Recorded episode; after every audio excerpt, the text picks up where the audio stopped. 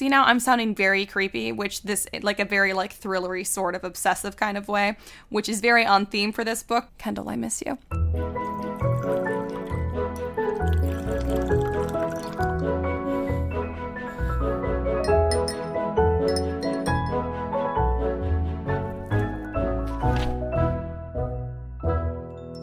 Well, hello, that pretentious book club. Uh, what to say, what to say. This is going to be potentially the most unique episode that we've ever had to date. Uh, unique in a good way or bad way remains to be seen. I really guess that's up to you guys. I guess we'll see the reviews pouring in, uh, more like trickling, uh, especially because of this reason I'm going to tell you guys right now, which is that I am recording this episode by myself for the first time ever. Don't worry, Kendall is just fine, aka Dr. Spoons Palermo, who I usually host with. I'm Ash O'Rourke, by the way, aka Wheezy. So the reason I'm recording by myself is because Kendall is the genius that she is, is in graduate school on top of like having multiple jobs and of course being a writer herself. So super crazy busy this week for her. So she is focusing on finals this week. She only has a couple more rounds of those. So, you know, guys, think of her, encourage her, good vibes and prayers only for Spoons and her finals. Uh, but only a couple more times for her and then she gets to be done. I'm so glad that I don't have to take any finals anymore at all. Oh, I should have said already, but if you guys don't like to listen to chatter chatter, even though there will be much less of our chatter today because it is just me and I can only chatter away to myself for so long, at least on the microphone and things that are appropriate to say on a podcast, I definitely talk to myself for hours outside of that. This is not sounding very good for me. Anyways, if you want to skip all of this, I can't imagine why you would, because uh, I am delightful, even without spoons. Uh, you guys can go down to our show notes. It's underneath every single episode, and it says skippers or it says skip to or something, and it gives you guys this time code. That is the time code you can skip to if you want to only hear us talk about book stuff. We've recently gotten some feedback from just a couple people. Most of you guys love the nonsense, and oh my god, we love you guys so much for loving the nonsense. It is just, you guys are so wonderful. By the way, we've gotten some just so sweet, amazing, touching reviews from you guys lately, and I am just, thank you guys so much. I like teared up with the last one that I read, so thank you. I'm just so good to know that you guys like what we're doing and this is not just like this huge waste of time into our weeks and that someone else is enjoying this too. And it's nice to think that maybe we're, you know, accompanying you wherever you're going on your car ride or commute or whatever, um, or grocery shopping with your earbuds in because you don't want to talk to people in the store. Do am I the only one who does that? Anyways, thank you guys so much for the sweet reviews. But if you are some of the people who were like, mm, I just don't want to hear the nonsense, I just want to hear about the book, go to the time code, put in the time code. It is there for every single episode. It has been there from the start. We just were not good about telling you guys, but it's there. Go check it out. You can use it and go ahead and skip ahead if you don't want to hear listen to my chatter. Anyways, this is typically around the time in the episode where I'd be like, "So Spoons, how was your week?" And then she'd be she would tell me like a funny story, and then she'd be like, "So Ash, how was your week?" And I would be like, literally same old, same old, which is exactly what I'm about to give you guys the deets on now, which is that um, well, I've been doing stuff around the farm. I feel like that's pretty much been my updates for you guys for the last several episodes because if you're new here, my husband and I and my mom actually we bought a house with a couple acres. I say a couple, it's more than a couple. It's not huge. But anyways, so we have some acreage which is wonderful. I've been wanting to get back out to the country. I used to live on a little farm in Oregon and we had chickens and we had ducks and we had dairy goats and we had a garden. It was just wonderful despite some other very stressful life stuff that happened around there.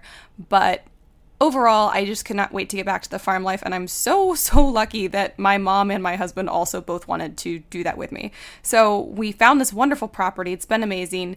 Of course, for it to be in our price range means it is a fixer upper in a lot of ways. So we've been fixer uppering. Uh, pretty constantly. On top of, of course, I have my own job and we've got the pod, actually, multiple pods. You should go check out the Scripturian Society, which is a podcast for writers that I co host with Carissa Harlow. It is another production from Story Siren Studio. So, guys, go check it out if that sounds interesting to you. But basically, I decided I wanted to spend this week working on the walls inside the house. And this is going to sound very very silly to anybody who knows that our plans for this house are is to knock it down in the next few years and build like a barn dominium type thing ourselves. Um, just because the house is so old it's wonderful and charming but it's just so old that to fix it up the way it would need to be fixed up to last another 50 years would be it would cost the same amount as building what we want. So anyways We've definitely had some raised eyebrows and criticism from people being like, why are you bothering to fix up this house when you know that you are going to knock it down? Well, it's because we want it to look nice and feel nice while we're living in it. And if we need to wait longer to, you know, build our barn dominium, we would like to not feel like we need to rush to get out of this house because it's falling down and we don't, you know, it just feels like gross and old inside. Um, which I mean, it, it's really not. It's a nice, it's a nice house. It's just old. So, anyways, so basically that just means painting the walls, which I also like to paint. So you know what? Not really a problem. So, what is it people say to haters? Haters, haters gonna hate. Can you guys tell that I have like no connection with pop culture whatsoever, even long before I lived on the farm? anyways, um, God, is that all there is to my life without Spoons? I wonder what Spoons is doing right now. Spoons, if you if you listen if you listen back to this in the future, what are you doing at 5:16 p.m. on Saturday, April 30th, 2022? I want to know. Can you show me? Okay, I won't do that right now.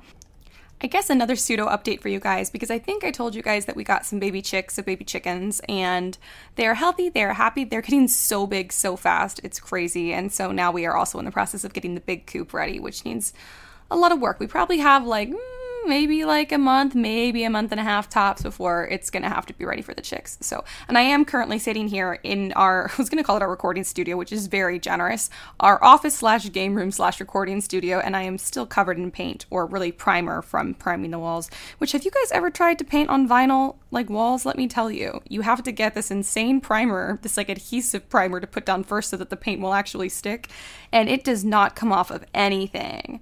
So if you guys need recommendations for that, just DM us. I can give you all the recs, but oh my god, it's been I've had some stuck to my arm for close to a week now, and I do shower you guys sometimes. I'm just kidding. I, I shower daily, but now it's all over my fingers and my hands, and I'm hoping that that'll wear off sooner than the one on my arm did. Doesn't matter. No one's gonna see me. Am I boring you guys? I'm sorry if I am. Kendall, I'm so sorry if I am losing all of our listeners one by one. They are just dropping away, uninterested. It's okay. I bought chocolate chip cookie dough today, so I will just soothe my soul with that this evening. And oh, you guys have been playing um, Horizon Zero Dawn, and my husband has been playing the uh, like the second one, the hit, the Forbidden West one. So that's exciting. So I'm excited to maybe play some of that later tonight too. This has been like the first day where I have had time to do anything outside of just work or keeping things alive basically. Um, i mean i still did you know like we went to we went to town uh, we went to the walmart. It's actually a very very big very nice walmart and it was actually super super fun. And i got a bunch of stuff that we needed so that was a good time. Very off the rails. Is this what it's like? Is this what i'm like without spoons? Oh my god. It's okay. I have chocolate chip cookie dough. I'm going to soothe myself with later. Anyways, so this week's book is The Woman in the Window by AJ Finn. And usually for our contemporary books, again, if you're new here, we usually do a contemporary book one week and the next week we'll read we will read a classic and that is largely because my brain simply cannot understand classics um, if you've been here you may have noticed that kendall is really the one with that like elevated intelligence who really grasps the classical authors and what they're trying to communicate whereas i am more like I would like some more explosions, please. Is anyone making out in a closet? And that's more my vibe, although I do think that Kendall likes a good making out in the closet. Because let's be honest, who doesn't? Don't lie. You know you do. I also like the love triangles. Okay, I'm getting off topic. Anyways, I clearly am really into more contemporary style fiction. But, anyways, uh, it's good for me that I have Spoons in my life because she brings the classics into my world in a way that I can understand and, in fact, laugh about. And we often butcher the classics, I would say, because we are so busy trying to have a good time. And I say butcher with really like air quotes. I think that we make it accessible. We were not the target audience at the, and that's a whole other spiel that I won't go into right now. But if you guys want to talk about my opinion on classics, we certainly can. Kendall is going to hear this and be like, Ash, I can never leave you alone again. We want people to listen to our classics. So, anyways, we do a contemporary book one week, classics the next, and usually I do the author bio for the classics because I can do that. I'm great at research. And Spoons usually does the author bio for the contemporary books. So, right off the bat, and this might be horribly sexist of me, I thought that AJ Finn was a woman.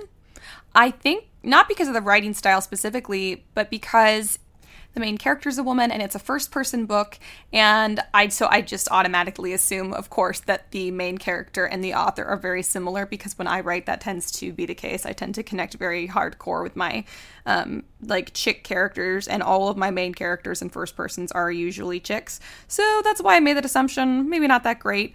Uh, but i will give you guys this fun tidbit right away. Aj finn is actually a pseudonym for daniel mallory who has written for numerous publications. He was really, uh, so he wrote for the Los Angeles Times, Washington Post, Times Literary Supplement in the UK. Um, he's a native of New York, but he lived in England for 10 years, which is honestly not surprising at all. The way that I read this, the narration, I a couple times I kept thinking, wait, are we in England? Um, so I feel like you can definitely get some of the color of that time that he spent there in this book. But anyways, so he's, you know, more, um, journalistic, it seems like, in a lot of his experience, which is interesting for a fiction writer. I think that a lot of us kind of bounce back and forth, so that's fun to see. Also interesting is that while he was living in England for those 10 years, he was a book editor. So, gotta love that. Seriously, gotta love that job and also relate. I'm wondering what kind of editing he did because if you guys don't know, I was also an editor for a hot minute there.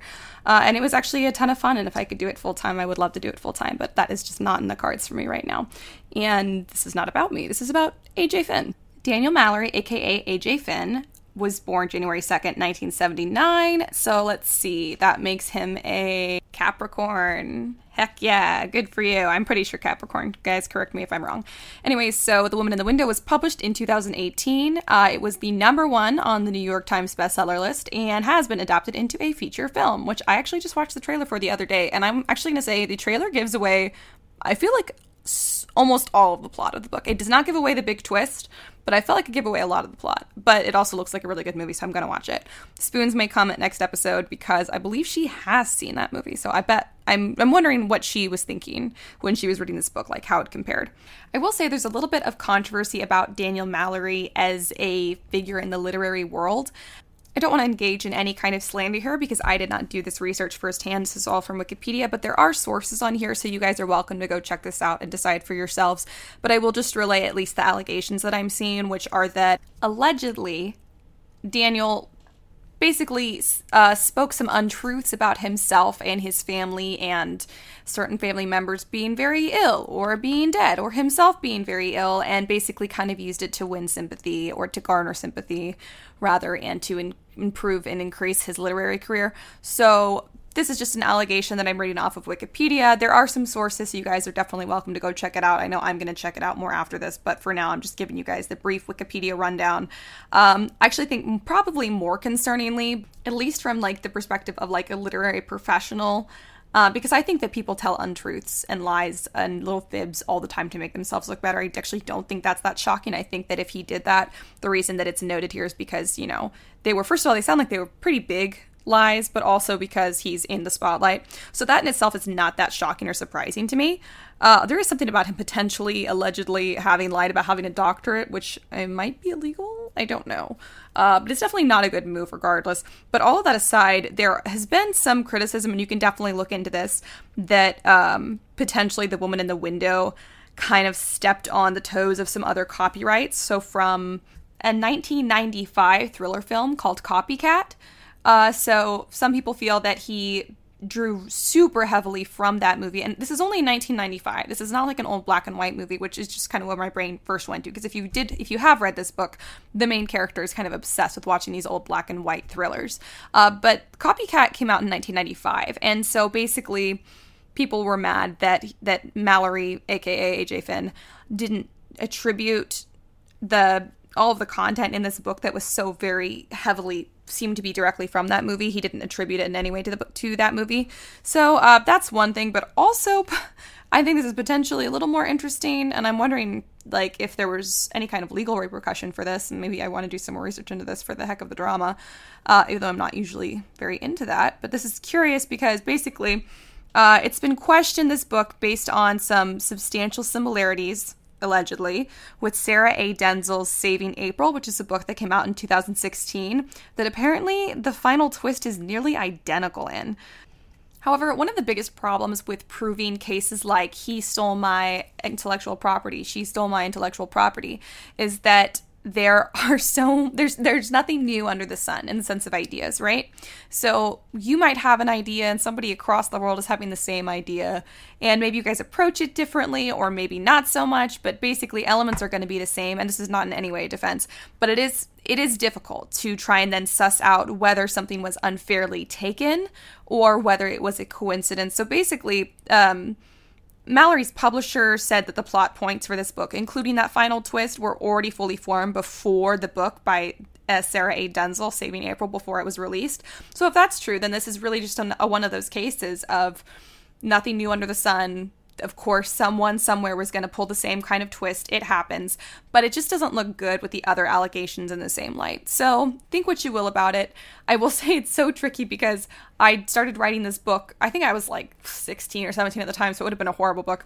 But I started writing it, and it had this very unique concept, or what I thought was a unique concept, but turns out not so much. And even I thought the title was really good, which I'm never good at titling things, so that was exciting. And then I kind of like set it down and gave up on it for a few months. And then I was at the bookstore and I walked by this book that had nearly an identical title. And I was like, ah, that's interesting, fun. I guess I'll have to change the title of my book. And then I picked it up and read the back, and it was the exact same concept as mine. So it does happen. I definitely can't say that it doesn't happen. It just doesn't look good with all of the other allegations. So go check it out. It's a little, it's interesting if you're into like the literary world controversy. It's definitely an interesting um, set of circumstances. So go check it out. Let me know what you think if you want to. Um, I'm definitely not going to say either way because I am not close enough to this whole situation. I have definitely not done enough independent research to say what I think is going on. But either way, very interesting information just a little bit more about Mallory because I think that I've already shared with you guys the, the bits about him that the internet finds the most interesting, therefore the most accessible. But he was born in New York and he moved to Charlotte, North Carolina with his family, which I've heard is beautiful. And that's where he attended Charlotte Latin School, so very fancy. And at Duke University, he majored in English, holla, English lit majors for the win. And he also acted, which I also did that. So I actually I don't think that's that uncommon for English lit majors. Um, so that's really all that I got on Daniel Mallory, aka AJ Finn. So now we're going to get into the book. Uh, so this is typically the part of the episode where I give this halting, kind of stammering, sort of, sort of, see, there you go, sort of summary of the book that we read. And Kendall jumps in with all these like fun, witty ideas and observations and funny jokes, which I then repeat immediately. If you guys have heard me do it, because it's because I am trying to like burn that memory of that funny thing into my brain. Uh, so I tend to repeat her. I've noticed, um, especially listening back to our episodes, really noticed that I do this. So it is just because I love her so much, and she is so funny to me. So See now I'm sounding very creepy, which this like a very like thrillery sort of obsessive kind of way, which is very on theme for this book, but is not realistic of reality, or is it? Kendall, I miss you. Anyways, so The Woman in the Window, AJ Finn. So, first off, this book is written in a really interesting way where instead of chapters, it gives you dates. So, like the first date in the book, in where it would have like its own separate chapter page, is Sunday, October 24th. So that's when this all starts. So it's interesting to just track day by day how many days have passed, uh, which is actually really not that many for all of the plot that is packed into this book. So this is also going to be hard because there's no way that I'm going to hit every single plot point in this. Um, but it was, it was, man, I was on the edge of my seat this whole time. So basically, we open on this person, this woman. We don't know anything about her yet. We basically just see her kind of like creeping on her neighbors, not kind of, legitimately creeping on her neighbors through her window with her camera. So we know, we get the sense, I think, that she's kind of into photography. I mean, I thought there would be more of that, honestly, because she's got this nice camera and stuff. And I guess she used to do it maybe more of, maybe as more of a hobby or something. I just, I expected to see more of her, the photography aspect of her personality than we actually did in this. But um, all of that aside, anyways, so she's watching this house. She's kind of like made up stories about all of her neighbors' lives. And the first the first chapter or so is really just her you know basically drawing conclusions about these neighbors across the street and this person across the street she's having an affair. And she keeps and so our main character whose name we don't know yet is like watching kind of trying to her name is dr anna fox by the way so that's our main character Anna Fox. She is a child psychologist, or really a former child psychologist, and she will make up stories about the neighbors, like the ones that are having an affair is actually not a story, but she keeps watching, waiting for the husband to actually catch the wife. So it's just weird. To me, that would stress the hell out of me. But it's all, she's just a little detached. You get the sense she's, she's, she is, she's just really detached from reality. Uh, very quickly, we realize that she is deeply agoraphobic, and it's been almost an entire year since she has left her house like, literally, since she has left the building. Um, she keeps the lights very low. Uh, pretty much her only interaction with people are her phone calls, her daily phone calls with her husband and daughter who do not live with her anymore, and watching people. And then once a week, her physical therapist comes. All we know is that she is trying to recover from some physical injuries sustained in some kind of accident at this point.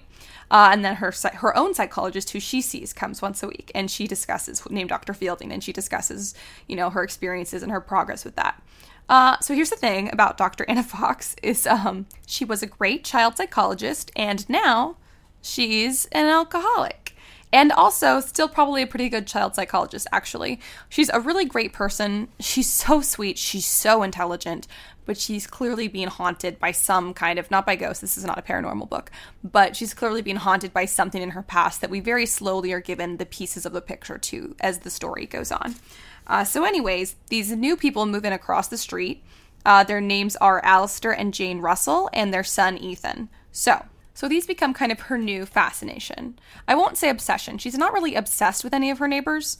Um, she's just like super fascinated by them. It's be- watching them has become her hobby far more than photography has. But anyways, one of these days, um, the teenager, the son, he's I think 15 or 16 years old.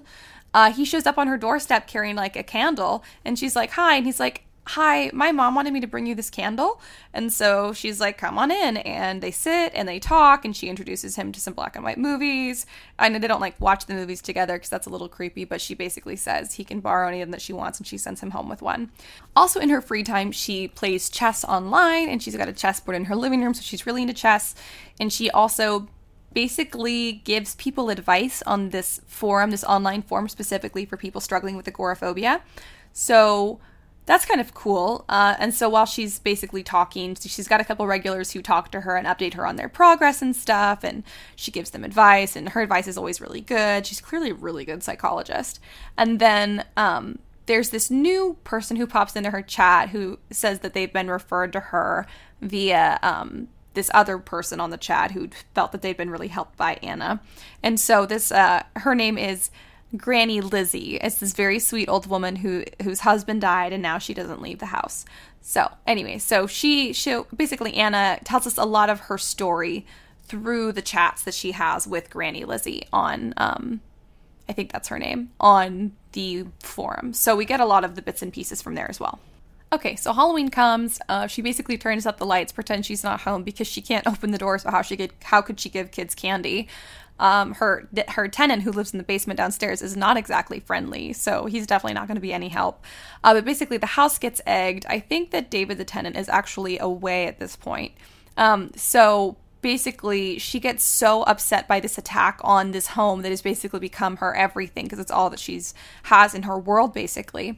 Uh, so she actually does try to go outside to scare the kids away to get them to stop egging her house and she collapses. She has a panic attack. She collapses. This is this is what has happened every time in the last year that she's tried to leave her home. It's why she no longer leaves her home at all and somebody helps her up, gets her inside, but uh, Anna doesn't, you know, really even see who it is yet because the panic attack is so bad. So once she's inside on the couch, someone's talking to her, things kind of come back into focus, and it is this woman, this woman with dark hair. She's got a dark braid. She is so sweet and funny and kind of bubbly and effervescent.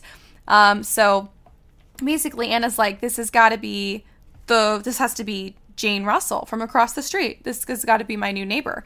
And then, sure enough, she's like, Yeah, I am Ethan's mom. And she shows Anna that she's got this locket uh, with a picture of Ethan in it from when he was like five years old.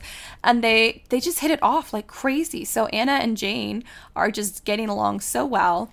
And they play like several rounds of chess. They drink way too much alcohol Anna shouldn't be drinking any alcohol basically on the quantities of medication that she is on, but she not only drinks, she drinks heavily. It's clearly a problem she's really struggling with.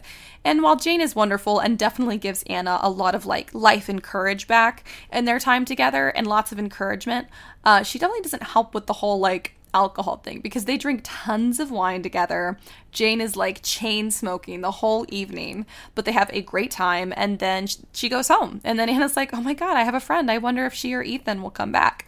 So things are looking up. And this is really the last time in the story when things look up. basically she keeps watching through the window right? Now she's really into the russells house because she she knows jane and she knows ethan and they seem great. And uh, apparently jane said that Alistair, so the husband is pretty controlling. And then sure enough after jane had gone home that night Alistair had come over and been like was my wife here? And uh, she was she lied. Anna said no, no, she wasn't, uh, because Jane had told her that Alistair was controlling, so she did not want to be of any help in that area.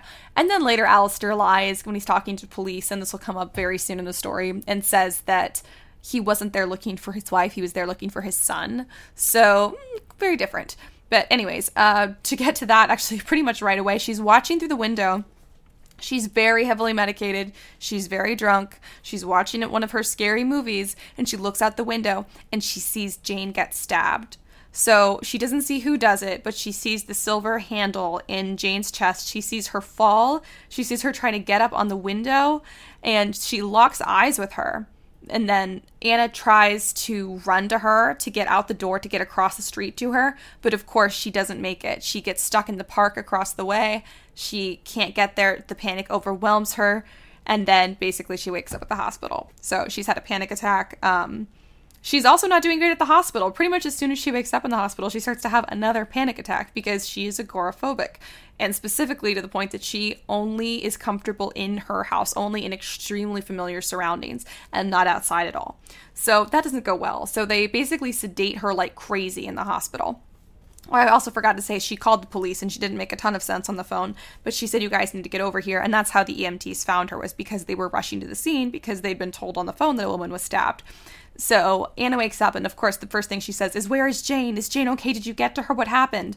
And they're being really weird. There's this guy named Detective Little. He's this huge black dude. He's so sweet. I want to be best friends with Little. I just want to like to give him a hug. He's just such a nice pure, wonderful soul. And then there's his partner, Norelli. She is mm, kind of a bitch, frankly.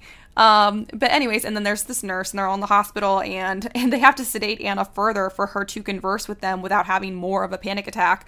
And they basically say, well, you're confused, you're upset. Let's just get you back home and we can talk about this. So they load her up, they take her back. It's a whole ordeal trying to get her back inside her house because they want to take her over to talk to the Russells.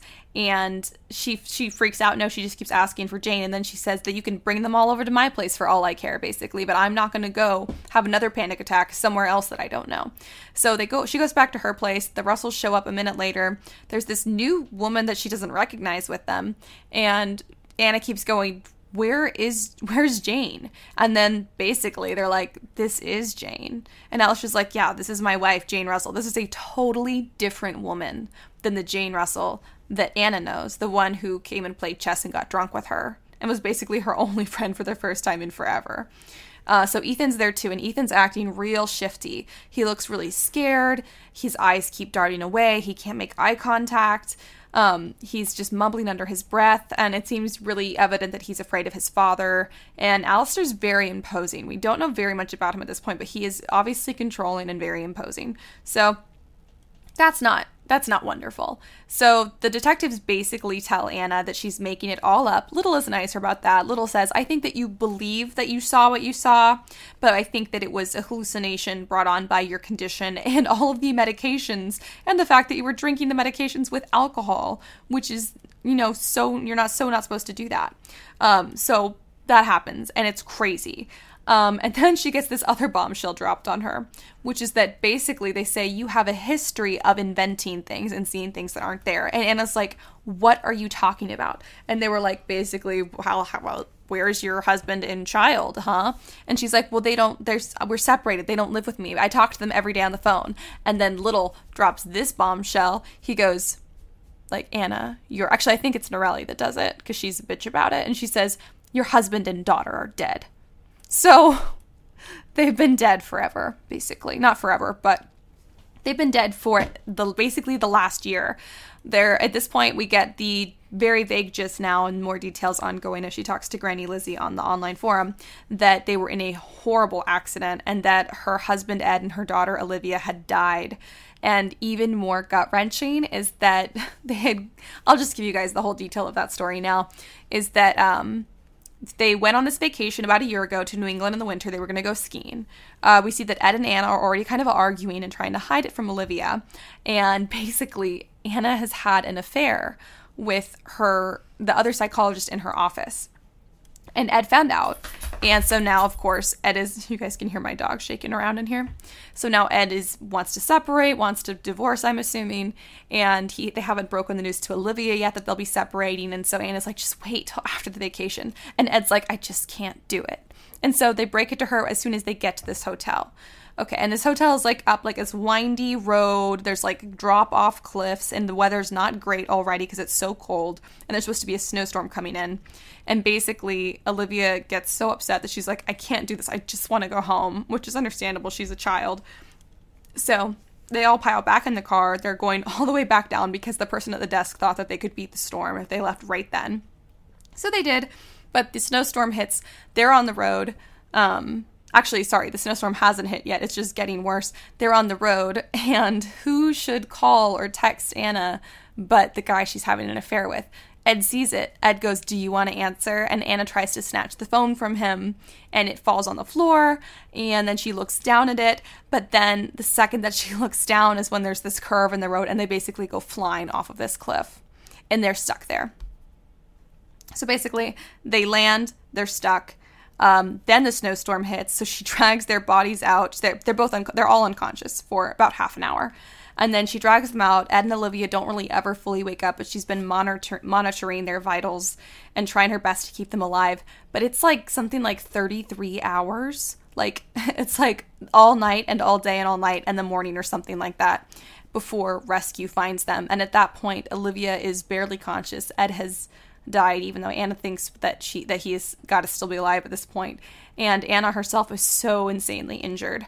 So it's horrible. But basically, now we kind of see where her problems really all started and why she is so messed up.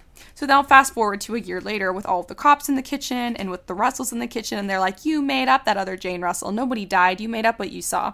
And so now all of a sudden Anna's like, "Oh my god, did I? I mean, they're right. Of course Ed and Olivia have died. Of course." But it's just so hard for her to grasp the concept that she might not be able to trust her own eyes. And it's different because Ed and Olivia, she doesn't hallucinate that she sees them and she kind of knows that they're that they're dead.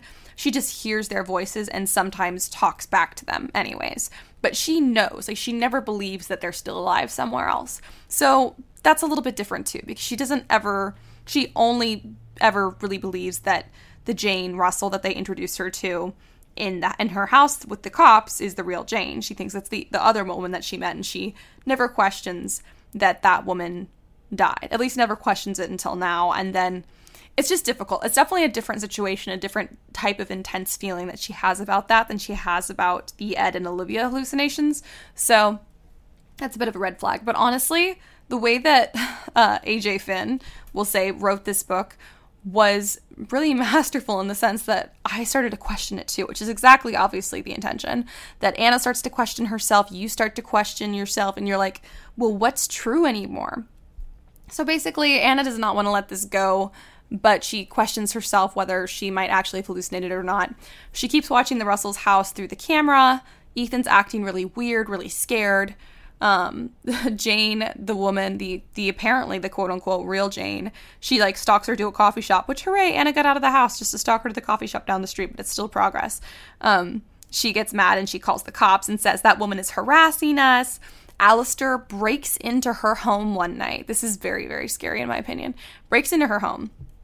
Okay, and he like is breaking wine bottles. She can hear glass. He grabs Anna by the throat and threatens her and basically says that uh, this is after Ethan has come over and she's basically there was a whole snafu with David where Anna was kind of the worst and David just decided to just move out because things were getting too weird. This is I'm kind of skipping towards the end of the book, but there is so much plot in there, you guys.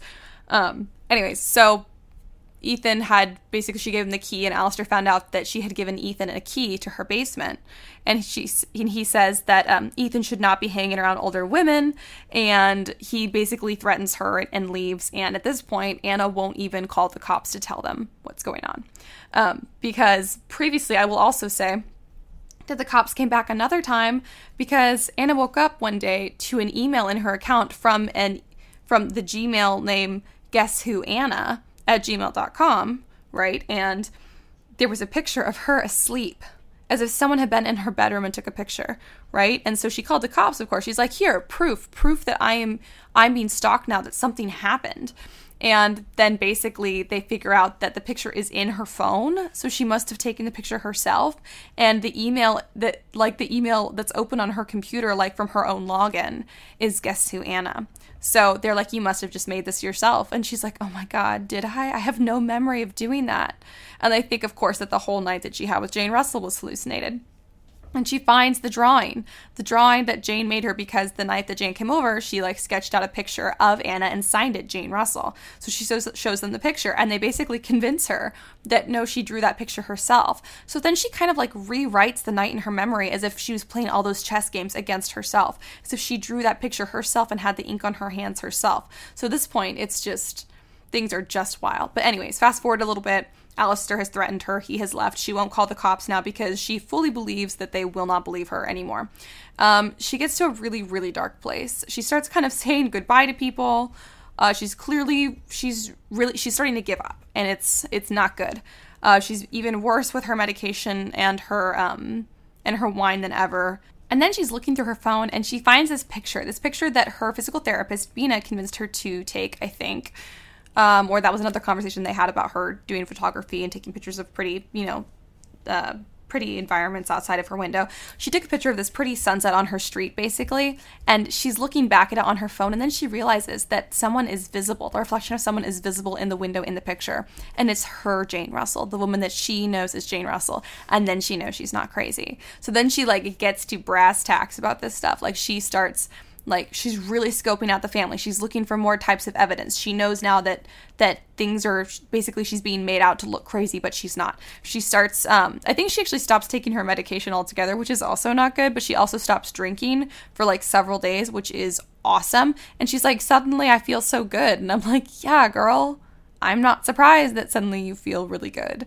Uh, it's not surprising that not being drunk for days on end and overdosing on medication because also she was self medicating with her own medication. So, no bueno. Uh, so, anyway, she's feeling really good. She's feeling a lot of progress. She's figuring things out. She's kind of like putting together a picture of what might have happened with the Russells. And basically, she comes to this conclusion, which is that based on one of her thrillers, kind of inspires her to make the assumption that it's not so much that the first Jane was the real Jane. It's that the second Jane, the one that she met when the cops came to her house, that's the real Jane. So the first one was an imposter. This whole time she's been assuming that the second Jane was the imposter. But now she figures maybe the first one was the imposter. So then she's got to figure out okay, how, why, I've got to get to the bottom of this. So she basically convinces Ethan to come over one more time. He sneaks out, he comes over, he breaks down, he tells her the whole story. He says that the Jane that she met, her name is Katie and there was uh, basically this is where some of the confusion with her tenant also happened was that she saw Katie Jane's earring from that night. She saw it down in David's stuff, and so she assumed, assumed that he had had something to do with it. So all those accusations went crazy. And he was like, I wasn't with anyone named Jane. I was with someone named Catherine. Okay, now that makes sense. So poor David. His name is fully cleared, but I felt bad for him from the start because I assumed that was part of the confusion. But, anyways, so Katie is Ethan's birth mother. He was adopted around the age of five. And basically, in the recent months, Katie has been coming around to Jane and Alistair Russell's house, and obviously Ethan's house too, being like, I just want to get to know my son. Just let me talk to my son. I brought some photos I want to show him. They keep rejecting her, turning her away.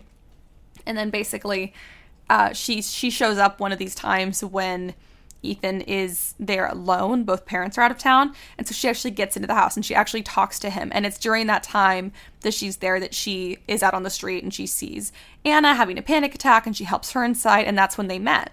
And so that was Katie. So she never introduced herself as Jane Russell. Anna just assumed that she was Jane Russell. And Katie just kind of went with it because she wasn't supposed to be there from the start. So Ethan basically fesses up to all of that and then basically says that Katie refused to leave.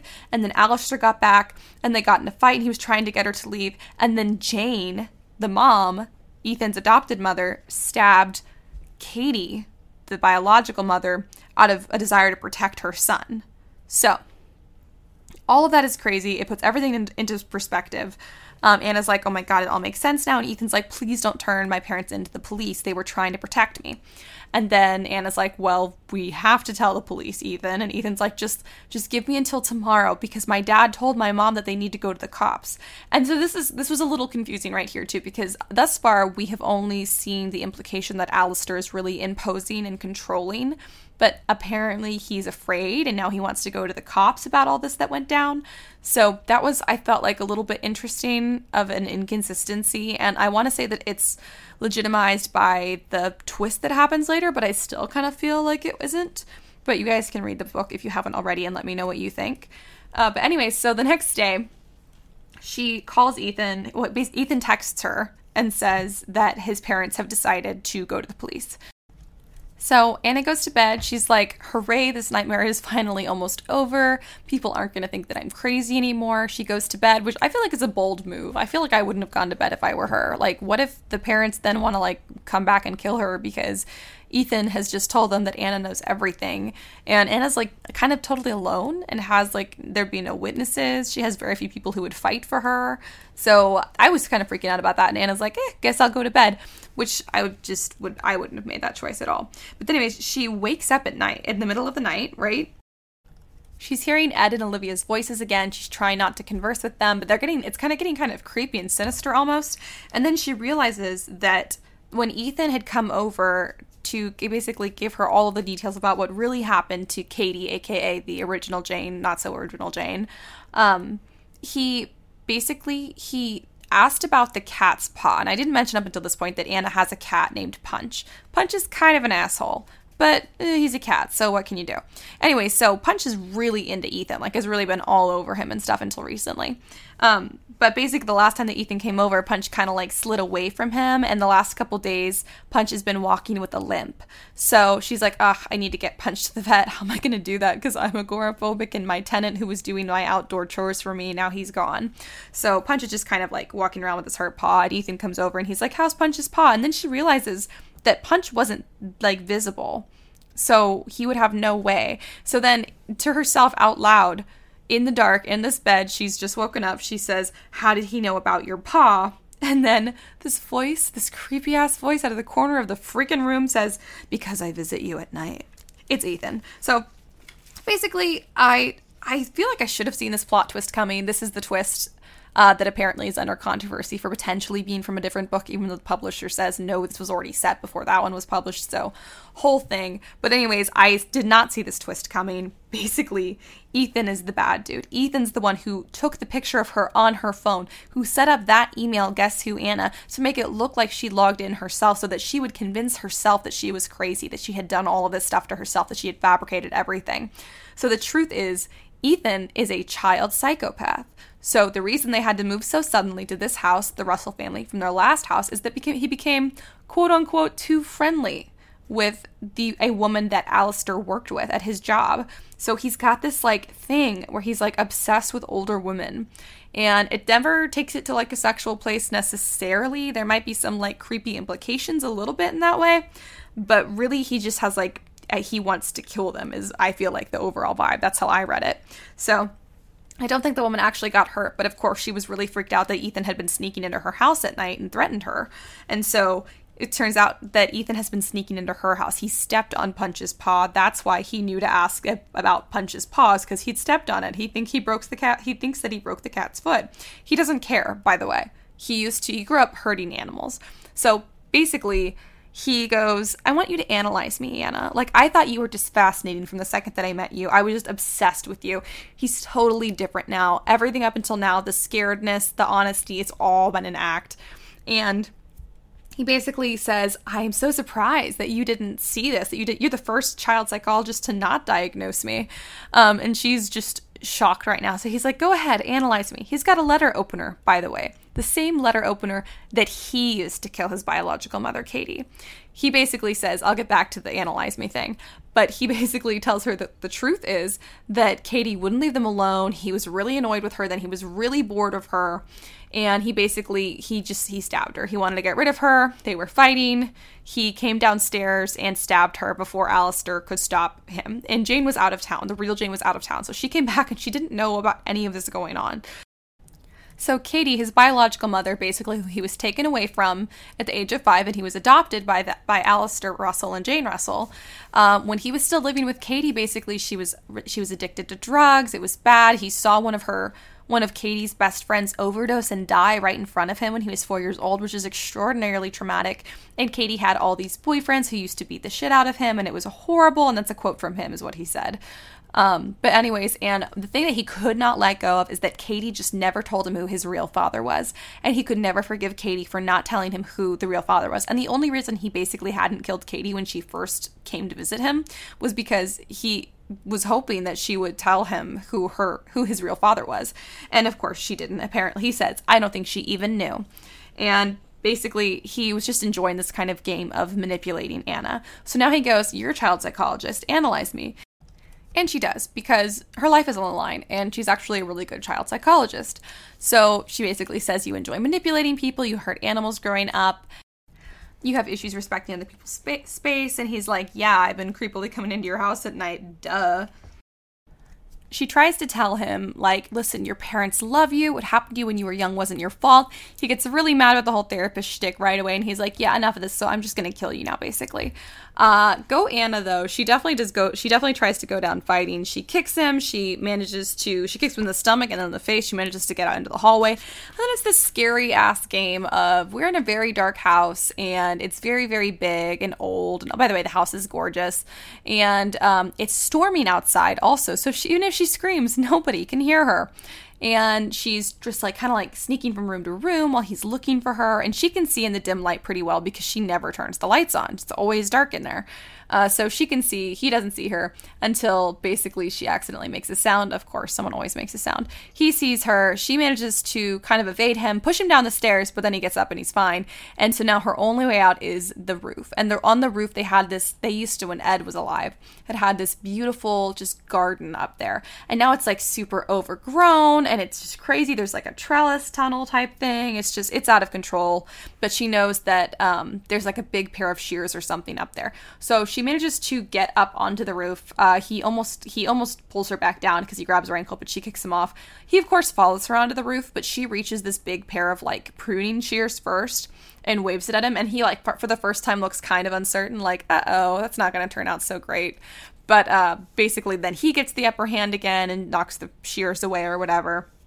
And then she basically like psychologies him into being kind of placid for a moment, she basically says, Actually, Katie did tell me about your father. And Ethan falls for this because this is really his one weak spot.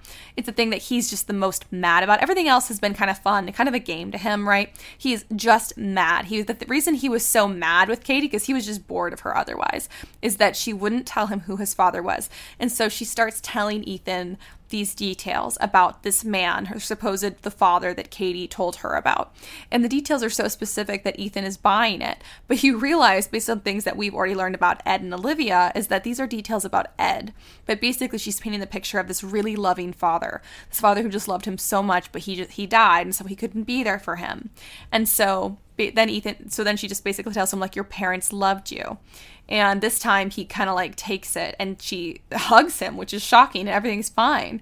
And he kind of hugs her back. And then there's this really fragile skylight that's kind of been like highlighted from the beginning of the book about like it kind of needs to be replaced because it's not very safe. And she basically manages to kind of like maneuver him onto it while they're hugging. And then she pushes him and he falls through the skylight. He falls down, looks kind of confused, and just falls through the skylight. And that's that. So it's amazing. She basically like she gets to clear her name as far as they say like she's been making up lies for attention and stuff or just hallucinating. So the cops figure things out. That's great. Um, Ethan, I don't know what happens with Ethan. I'm guessing he probably goes to um, a mental hospital of some sort.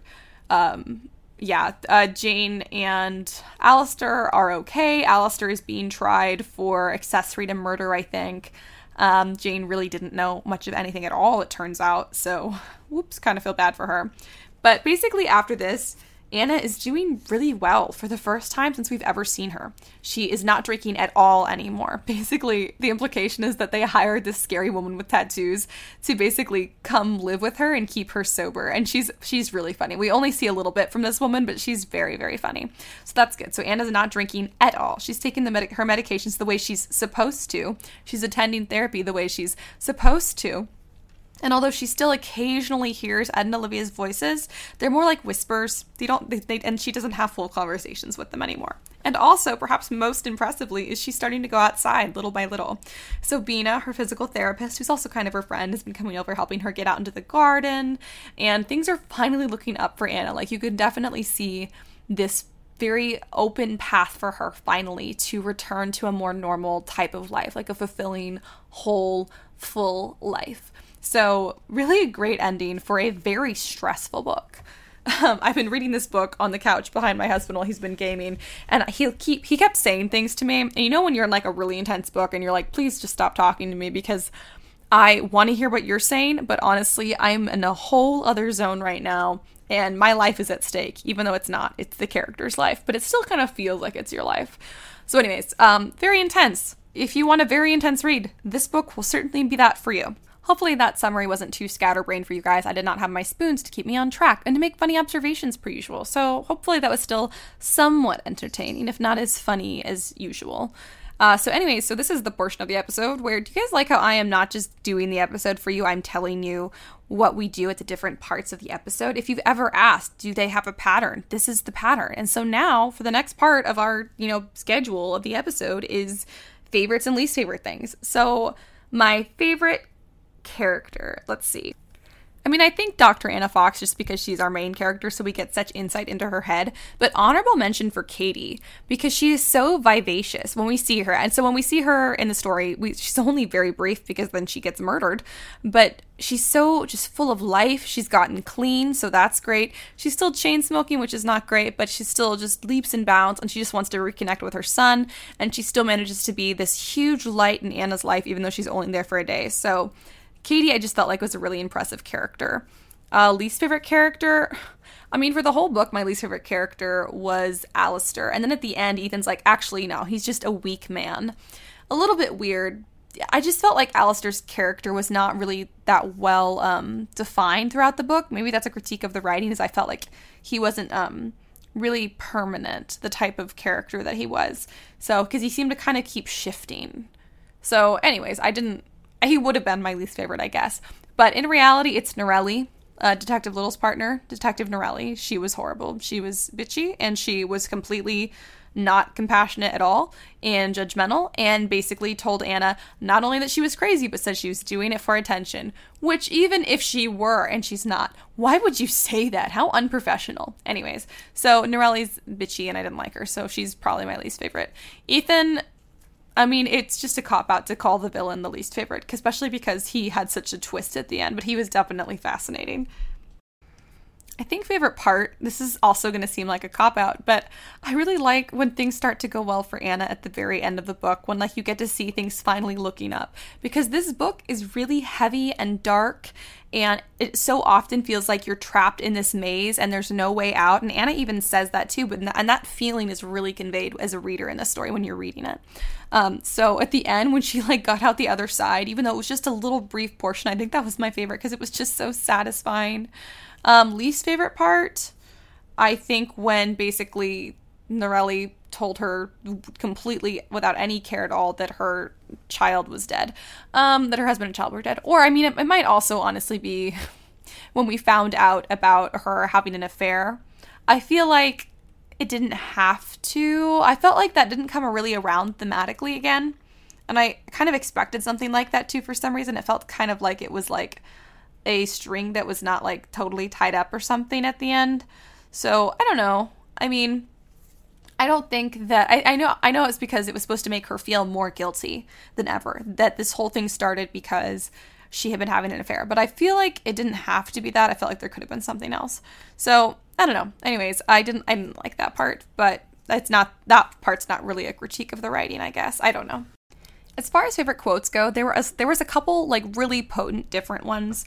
I will just read one of the ones that really stood out to me because I think it's one that um probably a lot of us can relate to the idea of or the feeling of and i think it's i don't know i think it's just it's something like inherent in in most of us humans who who inherently fight for survival even when life sucks and you're like oh life sucks i just don't want to do this anymore um, and then you realize how hard that you will actually fight to keep what you have um, which is just like such a human uh, paradox and i feel like it's really well contained in this line so the quote is I was fighting for my life, so I must not want to die. And if I don't want to die, I've got to start living.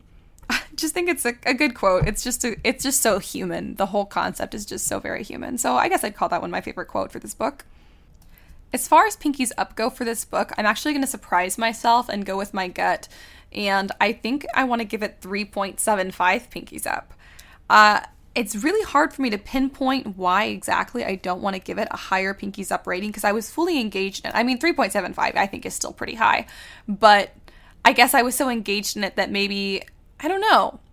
I just I I just don't think it's quite a four pinkies up book. I think I had some questions about theme and character that just didn't feel fully consistent, so the writing style just got me. It might also be that this is not really my typical genre as much, but yeah, I'm going to stick with 3.75 pinkies up and I wonder I wonder what Spoons would give it. Spoons, what do you think? what if I just suddenly heard a voice answer me? Ooh, that's scary. All right, so that's all we've got for this book. But next week, we will be reading Jude the Obscure by Thomas Hardy. So this was a book rec from one of the listeners. So hooray, thank you guys. We love our book recs. We do add them to the list. We're working on our season four list right now, which is actually coming up really fast. We only have a few more reads in this season, you guys, and then we'll take our hiatus week, and then we will be all the way in season four, which is awesome. So send in your book recs now. We are going to fill up very soon for season four. But if you guys also just want to chat about books, that's fine too. You can follow us on social media. We are that Pretentious Book Club. We are on Instagram. We are on TikTok. You can also check out our website, StorySirenStudio.com. It's our production company. We've got all kinds of merch there. We have Story Sirens merch. We have that Pretentious Book Club merch. Go check it out. That is a great way to not just support the pod, but rep the pod and grow the club. And we always want to grow the club because the more the club grows, the more cool stuff we can do for you guys. Uh, you can also support us on Patreon. Uh, it's again Story Siren Studio. There's a couple different tiers that you guys can check out and join, but basically there are bonus episodes on there. There's exclusive video content like book recipes, drinks that we've tried before, um, just lots of fun stuff on there.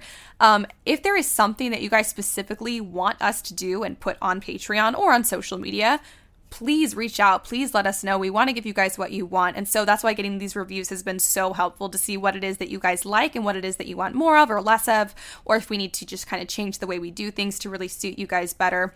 We want to do all of, all of those things for you. So thank you guys for talking to us. Please don't stop. Uh, we love the reviews. We love the stars. Thank you guys for all of the sweet ratings. It's seriously so, so appreciated.